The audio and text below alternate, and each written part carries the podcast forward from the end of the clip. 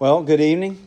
As we uh, get started here tonight on our seventh study here of the Inside Out series, we've been talking about character formation and uh, how God works and uh, shapes us spiritually and to who He wants us to be. And so we're in our seventh study here tonight. So let's pray before we get started and uh, ask God to be with our study. Uh, God, we bow before you tonight. Lord, we thank you for your word. And uh, God, we thank you for the fact that you do work in and through us.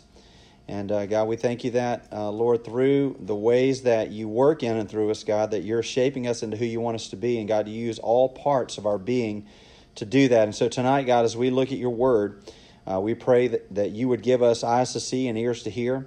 Uh, God, that you would give us hearts to understand that which you'd have in store for us tonight. In Jesus' name, amen.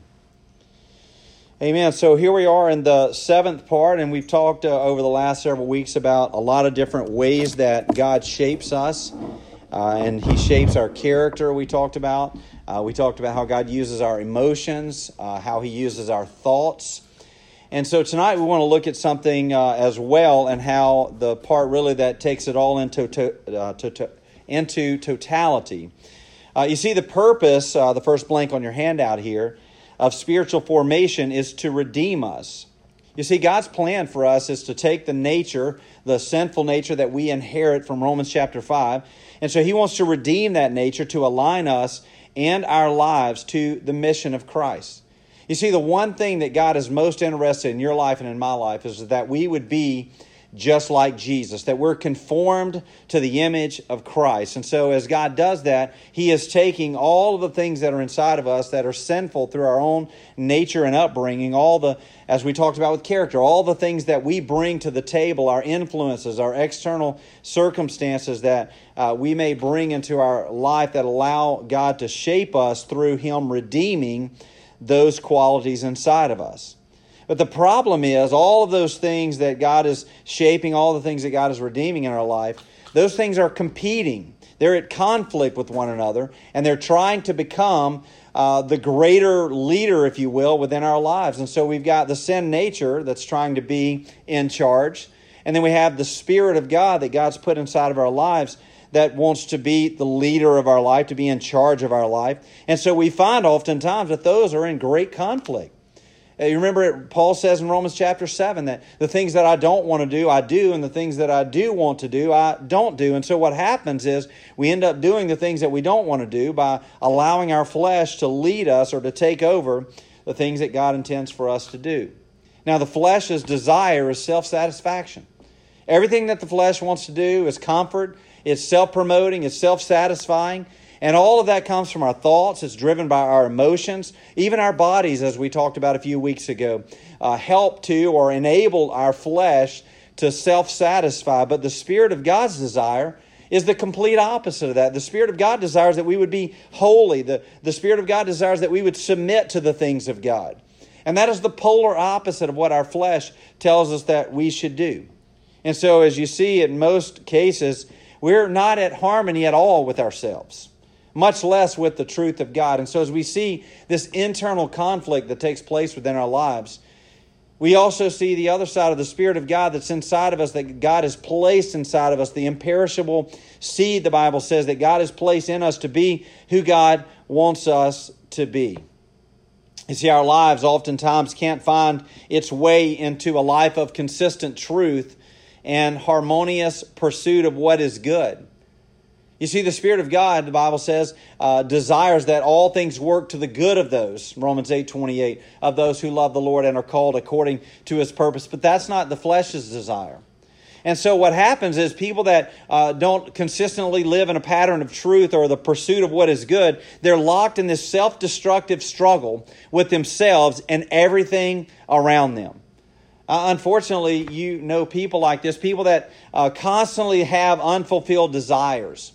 They're always dissatisfied with everything that's around. They're always searching for more. There's always another level. There's always something more that they want to receive or that they want to get. And so they're always searching. They're always seeking. They're, they're never uh, at peace. They're never satisfied with that which is God has given them. And the second indicator of that is poisonous relationships. That dissatisfaction in their life pours into the relationships that they have with people around them. And these are sometimes the most prominent features of a life that is not at peace or at harmony with what God has in store for them. And so, you know, we've all been there before. We, we know people like this, that there's always this pursuit of more. They're dissatisfied. They're always at an angst with people around them. And this weariness, this endless labor, is a sure sign of a soul that is not properly rooted in God. You see, this is a person who finds no meaning in their life. I mean, think about it. The society in which we live, there's always this meaninglessness that has captured the hearts of our culture. Uh, think about it. Years ago, what was the most popular show, and maybe one of the most popular shows of all time? Seinfeld. I mean, think about what the show Seinfeld is about. Nothing. It is a show about nothing. Now, you know, there's these, you know, Jerry Seinfeld set out to create this show and, you know, as a kind of a tongue in cheek type uh, thing, and all of a sudden it becomes the most popular thing. Why is that? Because it's mindless. And so oftentimes we allow ourselves to exist and to live in this meaninglessness or this mindlessness that our culture promotes. Or I'll think about uh, another show that our culture gravitated towards years ago Jerry Springer. Here's this made up show about these made up situations that ultimately, at the end of the day, they lead to nothing. But our world was captivated by this. What, what is wrong? Why, why are there people that live this way? Why, why is it that people don't find any meaning in their lives? Well, it's because of what's running their lives. As we've talked about over the last several weeks, we talked about character development through spiritual formation. Well, there's one last element to this spiritual formation through character development. It is the one thing that controls everything else that we've talked about. It is the dimension of you that is running your life, and it's called your soul. So, tonight we're going to talk about your soul. What does that look like? What are the characteristics of someone whose life is run by God? Someone who is at harmony with the Spirit of God and the things of God and is pursuing those things that are important to God. You see, when we think of our soul, you know, as I was studying this week over the last several weeks and thinking about the different things that we would talk about tonight, uh, the word that kept coming back is eternity. When we think of soul, we primarily think of eternity. We think of the things that God has in store for us in eternity. And so, uh, you know, in the early centuries of the Christian era, there was a belief system called Gnosticism. And Gnosticism taught that the body was the prison house of the soul. And so they believed that there was the body and there was the soul, and that the body was simply a temporary dwelling place. And, you know, for the most part, they're absolutely correct. In the fourth century, someone you're probably familiar with, the Greek philosopher Plato, he perceived that the soul was simply the eternal element in man. Whereas the body is going to perish at death, the soul, he said, was indestructible. And he's absolutely right.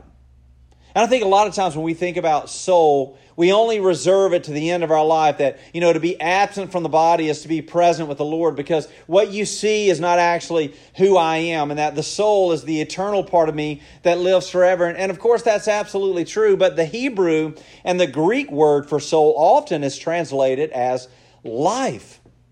So, what does that mean for us today?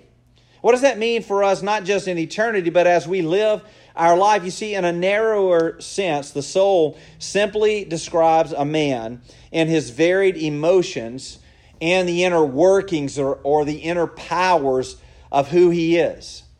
This is where we would describe the soul today as some, you know, something that we would say is maybe it's our personality or even our ego. But I think it's very important that we understand exactly what soul is and specifically how it applies to our lives here and now.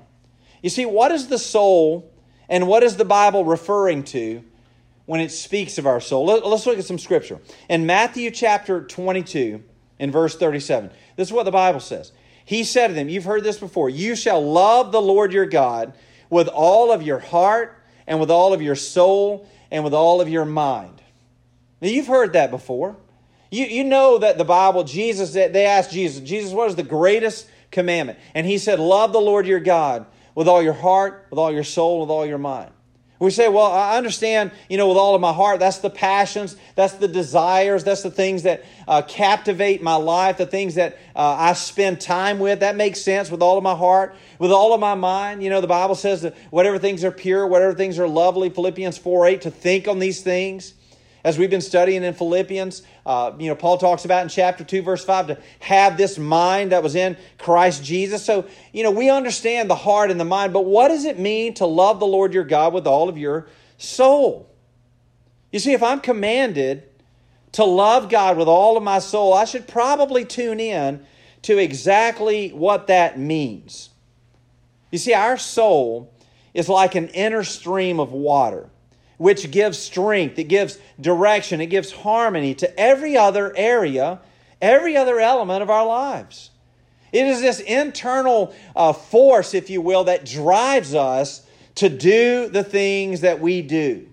And the soul, at the most basic level of life, is one that is by nature rooted in God. The soul is the eternal part of you that was created by God in the image of God to accomplish the things of God that He intends for you and I to accomplish. Now, our flesh, as we talked about earlier, is at war against this soul, if you will. Our flesh is at war against the eternal nature because our flesh only knows temporary. And so we must take great care to do whatever we can to keep our soul in God's hands. Now, of course, we recognize all the while that we can only do this with His help, but we've got to focus on what does it mean? What does it mean that I would love God with all of my soul as our flesh, our exterior, is constantly enticing us away from our soul?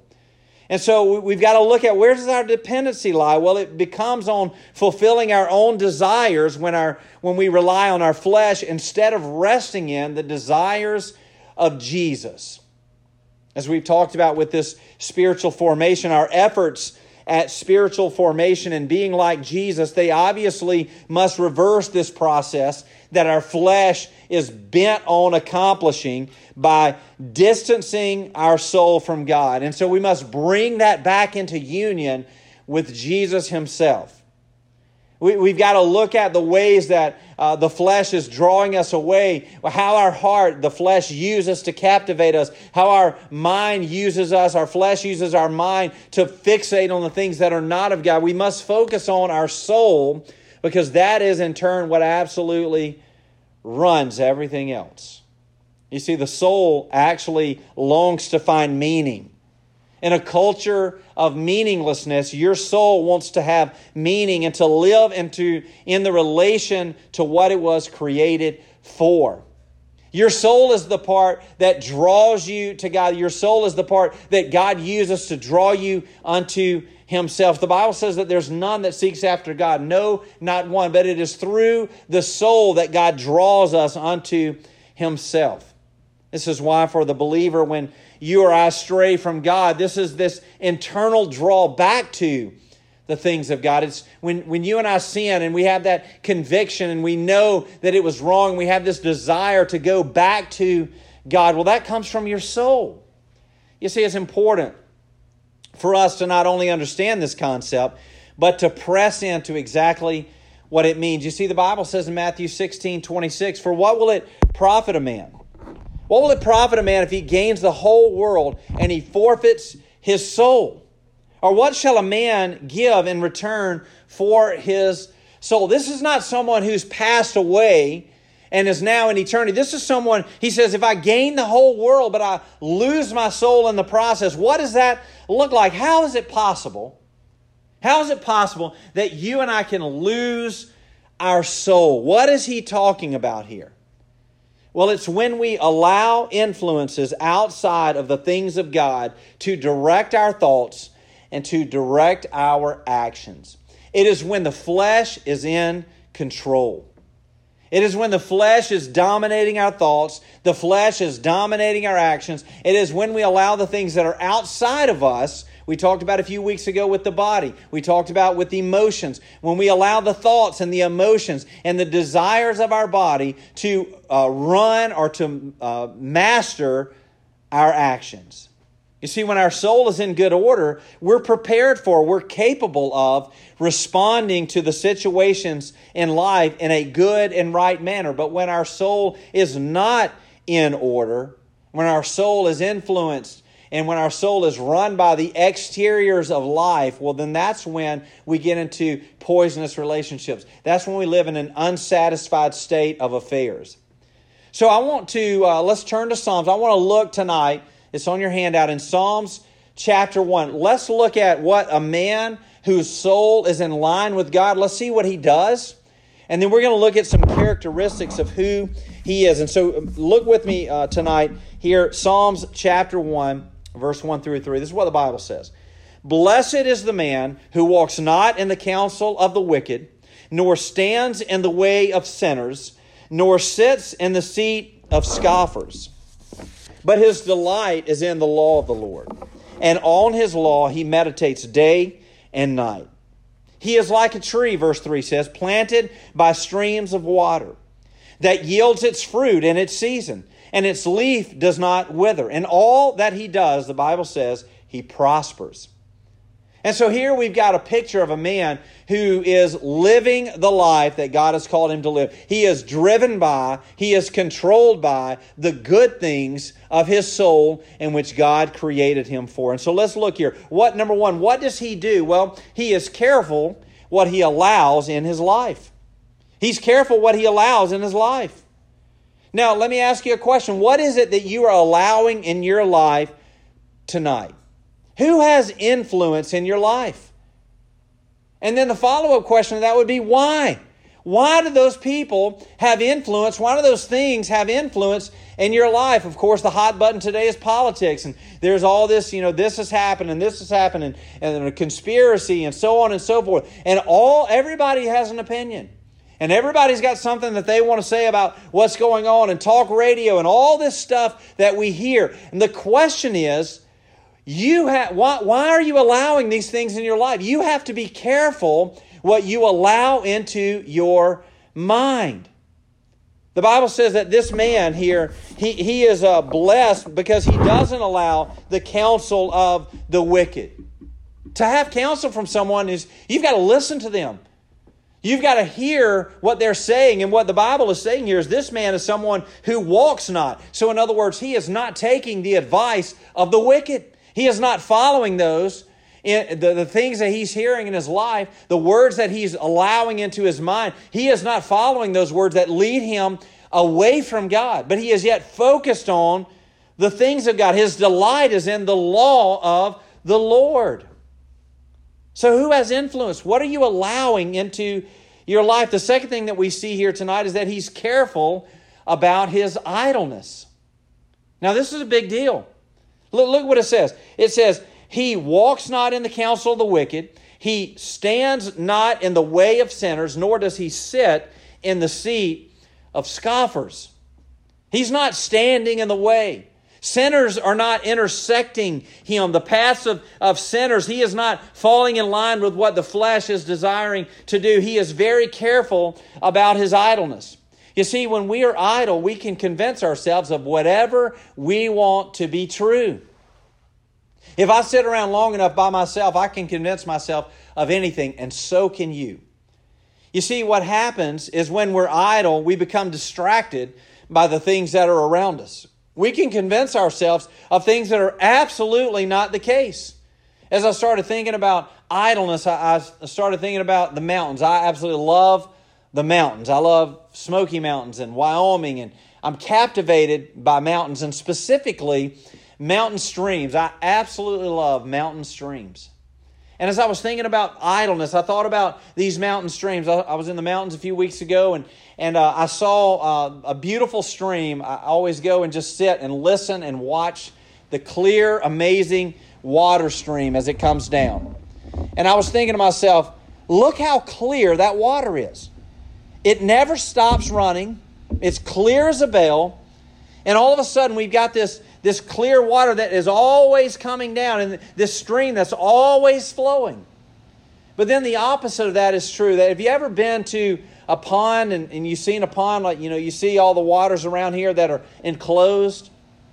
And, and what, are you, what is indicative of those bodies of water that aren't moving, that are stale, that are stagnant? Well, bacteria is present, right? Things that are eating away at the ecosystem there. The water's not clear. Who knows what's inside of it? It's not moving, it becomes filled with bacteria. Well, so does a life that is idle. Listen, I, I, I probably take my chances in drinking water from a, a mountain stream. Clear water, looks like it's pure, but I can tell you that I'm not drinking from a pond. And neither are you. And it's the same way in our spiritual life. You see, God is a God of action.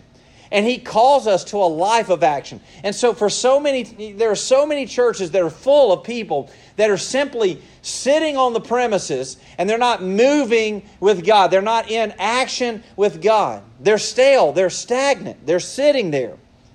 Jesus nor any of his disciples were idle. Jesus was always moving. Jesus was always at work. This man whose soul is in the right manner with God, he is very careful about what he allows into his life, and he is very careful about his idleness. The third thing we see here is that he is careful about who he associates with. About who he associates with. Look what it says. He says, Nor does he sit in the seat of scoffers. He is not guilty by association. The Bible says in 1 Corinthians chapter 15, Do not be deceived. Bad company corrupts good morals. Bad company corrupts good morals. You see, that is what he doesn't do. He doesn't sit in the seat of scoffers. He's not associated with those people that aren't involved in the things of God, that are not moving towards the things of God, that are not caring for and the things of God, that the things of God are not important to them. He stays away from those people. He doesn't allow those people in his life. Who has influence over your life? Who is in your life that is leading you away from God? Well, you may need to move. Who, who in your life? Uh, there's so many times in, in churches, especially as we get comfortable in groups and then we get idle in those groups and we stay the same. Listen, if you have not, if you're in the same group and you're idle and you're not in action for God, well, then you need to self evaluate. You need to say, okay, well, where am I at here? What does this look like for me? You see, this is what he doesn't do. But what does he do? Well, let's look at the characteristics of what he does do. Look what it says. It says, His delight, verse 2, is in the law of the Lord, and on His law he meditates day and night. He's like a tree that is planted by streams of water, that yields its fruit in season, and its leaf does not wither. Well, number one, he's got a strong support system. He has a strong support system. You, you see, look what it says. He's like a tree planted by streams of water. He had someone who invested in him. He had someone, he was planted. He had someone who cared enough to put him in the right place and to invest in him for him to be able to hear what God had to say for him, what God had in store for him. So he had someone who planted him. He had someone who, who put him by the streams of water. So he had water that was nourishing him. He had a strong support system. I mean, this goes back to what we said earlier is who are you careful, who do you associate with? You need people around you that are spurring you to be who God wants you to be. You need people around you that are encouraging you to be a part of, to take risk for God, as Pastor Tony talked about last week. He had a strong support system. Number two, the characteristics that he has is his environment.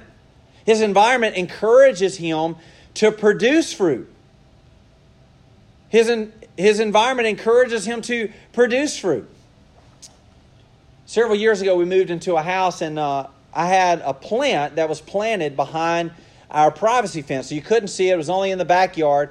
And you know, you'd only see it if you went to the backyard. So I was pretty much the only one who knew it was there. And then there was two other plants that were planted right out by the driveway. They were right out by the road. Well, one of those plants died. It didn't make it, didn't survive for whatever reason, and it died. And so I had one plant on one side and no plant on the other side of my driveway. But then I had this same type plant in my backyard. And so that plant in the backyard was flourishing. It was growing well, and you know, it was sitting behind the fence. No one could see it, but it was just growing and growing and growing. And so I said, you know what I ought to do? I ought to take that plant from behind that tree, uh, I'm sorry, from behind that fence, and I ought to move it and put it on the other side of the driveway. It's the same type plant. It would look great up there. It's doing so well. And so I transplanted, I dug it up from behind the fence, and I took it out front and I planted it right by my driveway. Now, what do you think happened with that plant? It flourished. It was flourishing behind the fence. I moved it out front. Now everybody can see it, and it's continuing to grow, continuing to flourish. You see, all these things that we've talked about over the last several weeks have influence over who we are and our being because we become a product of our environment. We become a product of our environment. Here's this plant that's behind the fence. It's growing. It's becoming, you know, it's becoming this plant that, you know, it's created to be. It's growing in the environment that it's in, but it's behind the fence and no one can see it. But guess what? That plant didn't say, hey, I want to move out front. Hey, I want to grow out front. That plant just grew where that plant was planted. You see, this is what he says. He says, planted by the streams of water that yields fruit in its season. This fruit is produced in its season and not necessarily immediately after it was planted. Now, I want you to be very careful to listen to what I'm about to say. I want you to be very careful to listen to this. This person bears fruit when they are supposed to. They bear fruit when they are supposed to. Now, here's this plant that was in my backyard, and it was growing right where it was planted. Behind the fence, no one else could see it, but diligently growing and being nourished by the environment. And then I moved it out front. You see, this plant's time was to grow in the backyard where no one could see it, and it wasn't front and center, and it was completely content with doing that. And I think we can take a lesson from that. That we can say, look, just because I'm not planted by the driveway so everyone can see me doesn't mean that God doesn't have something in store for me. It doesn't mean that I'm not doing what God called me to do. Maybe God called me to grow behind the fence for a while. Maybe God's calling me to do something that no one else can see. Maybe God is calling me to grow internally into who He wants me to be before He moves me out front. You see, I think there's a warning here that we have to be careful about, and it is the danger of premature fruit, or what I would call imitation fruit. Of springing up too fast. I mean, that's what the Bible says the par- parable of the sower and the seed, right? Is that there was this seed that fell on stony ground and that it sprung up for a little while. And I think a lot of times we see this. This is when someone moves based on their own desires or what they see God doing in the lives of other people. And so they say, Well, I want that to happen in my life. And so I'm just going to imitate what God is doing in their life. There's a danger here. Listen, the Bible says that it yields fruit in its season. We have to be faithful in what God has called us to do, and the environment that we're in has to be conducive to growth so that when God moves us to another area, maybe He moves us out front, so to speak, that we'll be ready and prepared and capable of doing what God called us to do. You see, that plant that was originally in the front yard, it died. It wasn't capable of producing what it was intended for. But the plant that grew behind the fence, well, it was ready when his time was called. You see, they, these people simply began to replicate in their own lives what they see in the lives of other people instead of allowing God to produce it in them. They want to manipulate the outcome. Be very careful be very careful about manipulating the outcome or prematurely doing something that you want to do opposed to what God has in store for you. I mean, the other, the other side of the spectrum is true as well. How about a tree that produces fruit and it just hangs on to the fruit, and the tree is full of fruit and it never reproduces? What happens to that fruit? Well, it gets worms in it and it gets stale and it eventually dies on the vine. You see, the person whose soul is planted in the things of God will, in due season, produce fruit. And so instead of saying, well, listen, you know, I see fruit in someone else's life, and so I'm just going to produce that fruit in my own life. No, God is the one who produces the fruit in the season. Your environment should be one that encourages you to produce fruit and challenges you to produce the fruit that God has in store for you. As I mentioned earlier, you're, you're careful about who you associate with. You're not idle. And so let me challenge you with this. If you're a part of a group here or wherever that you're not challenged to grow spiritually, well, then you need to get out of that group. If you've been in a group for years and you're not growing, you need to get out of that group. You should be challenged to grow and encouraged to grow into who God wants you to be into who God wants you to be. You see, this is what feeds our soul. It causes us to nourish the internal desire of our soul to be what we were created for. This is where peace comes from. This is where satisfaction comes from. This is where the person who has unsatisfied desires and is always jumping from one to the next, this is where you find peace. Lastly, he doesn't allow his circumstances to determine the outcome.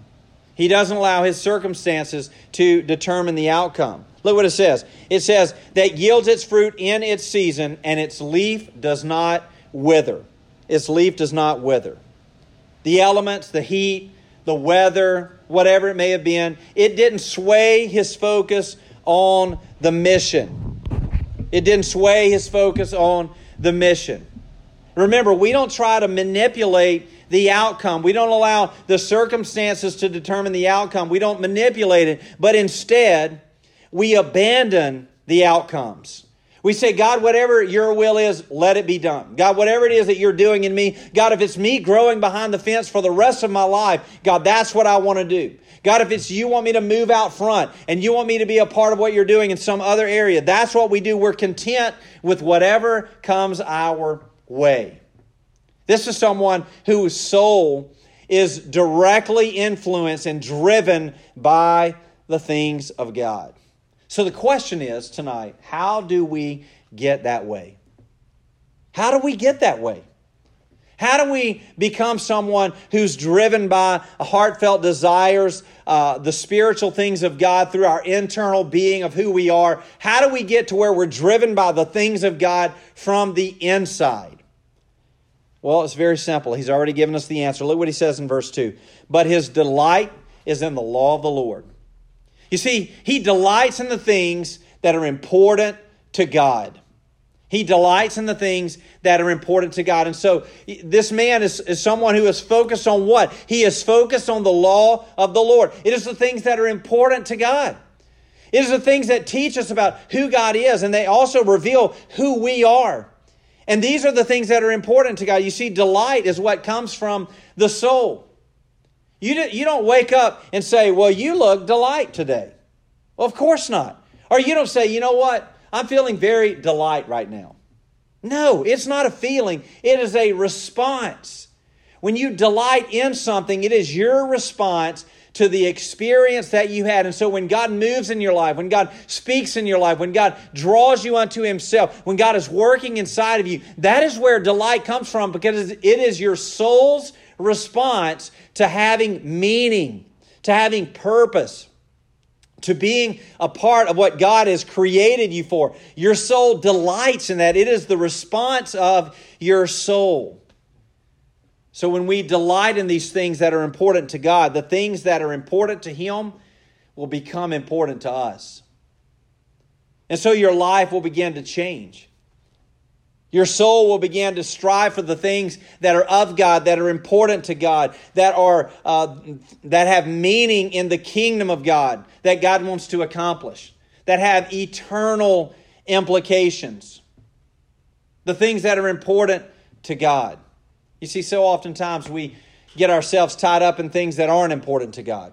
We focus on things that are temporary and not on things that are eternal. And when we delight in the things of God, the things that are important to God, we find ourselves involved in things that last forever.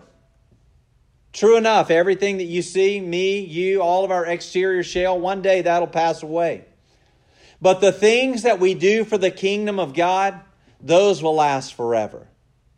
And so, as we looked at soul tonight, I want to challenge you and encourage you as we part tonight with Mary's words. It's the Christmas season. Mary has just found out that she's about to have uh, baby Jesus. And so in Luke chapter 1, verse 46, look what Mary says. The Bible says, And Mary said, My soul magnifies the Lord. That is my prayer for you and for me. That we would say that our soul magnifies the Lord. That we would love the Lord our God with all of our heart, with all of our soul, and with all of our mind. By delighting in the things that are important to God. Amen. Well, let's pray and uh, thank God for our time here tonight. Lord, thank you for tonight. Thank you for the soul that you've given us, the gift of the internal director of our lives. And God, would you help us to pay attention to that? God, would you help us to more focus on the things that are important to you instead of the things that are important to the world? God, would you help us to grow? Would you put us in the environment that is conducive to be, uh, for us to be who you want us to be? That we would be challenged to produce fruit, that we would be content with growing behind the fence until you move us to where you want us to be. That our environment would challenge us to grow us to be the man or the woman of God that you created us for. God, thank you for your word, and may our soul magnify you in all that we say and do. In Jesus' name, amen.